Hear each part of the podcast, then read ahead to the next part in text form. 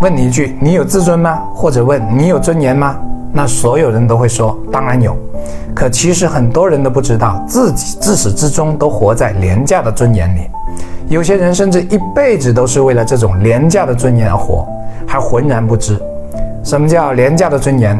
举个可见一斑的例子，在路上走路被人瞪了一眼，你感觉被冒犯了，很不爽，于是狠狠地回一句：“丑什么丑？再丑就揍你！”再比如在路上开车，后面的车别了你一下，于是你感觉被冒犯了，这些都是廉价的尊严。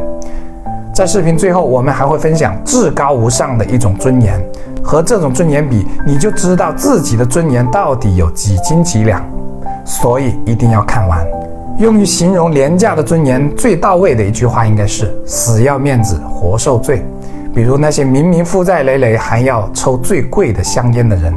并美其名曰抽不习惯其他的，他不懂什么叫君子素其位而行，素贫贱行乎贫贱。明眼人一看就知道，这显然就是打肿脸充胖子的行为。这种行为反而成了笑柄。注意，这只是我举的其中一个微不足道的例子，还有更多为了好面子什么事都干得出来的人。那没有尊严或者说没有自尊又是怎样的呢？比如街上那些身强力壮却沿街乞讨的人，明明有生活能力，却靠别人的施舍而活，甚至编造种种理由来博得人们的同情心。正所谓廉者不受嗟来之食，人要有骨气。什么叫骨气？比如陶渊明的“不为五斗米折腰”，再比如文天祥的“宁死不屈”。弯个腰、点个头，就是高官厚禄，就是很多人梦寐以求的面子。但他们不要，他们有自己的原则。他们看到的更多的是这种弯腰低头，就是一种侮辱人格和民族的耻辱。回来再说廉价的尊严。有些人动不动就觉得别人冒犯了自己，甚至演变成暴力冲突，错把宁为玉碎不为瓦全用在了维护这种尊严上。这种人看起来很强，其实是典型的弱者。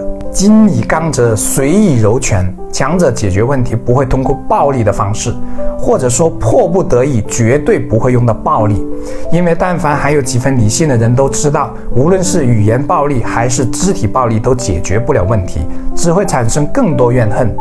下次再觉得自己被人冒犯的时候，就先冷静下来，问问自己的尊严是不是真的那么廉价。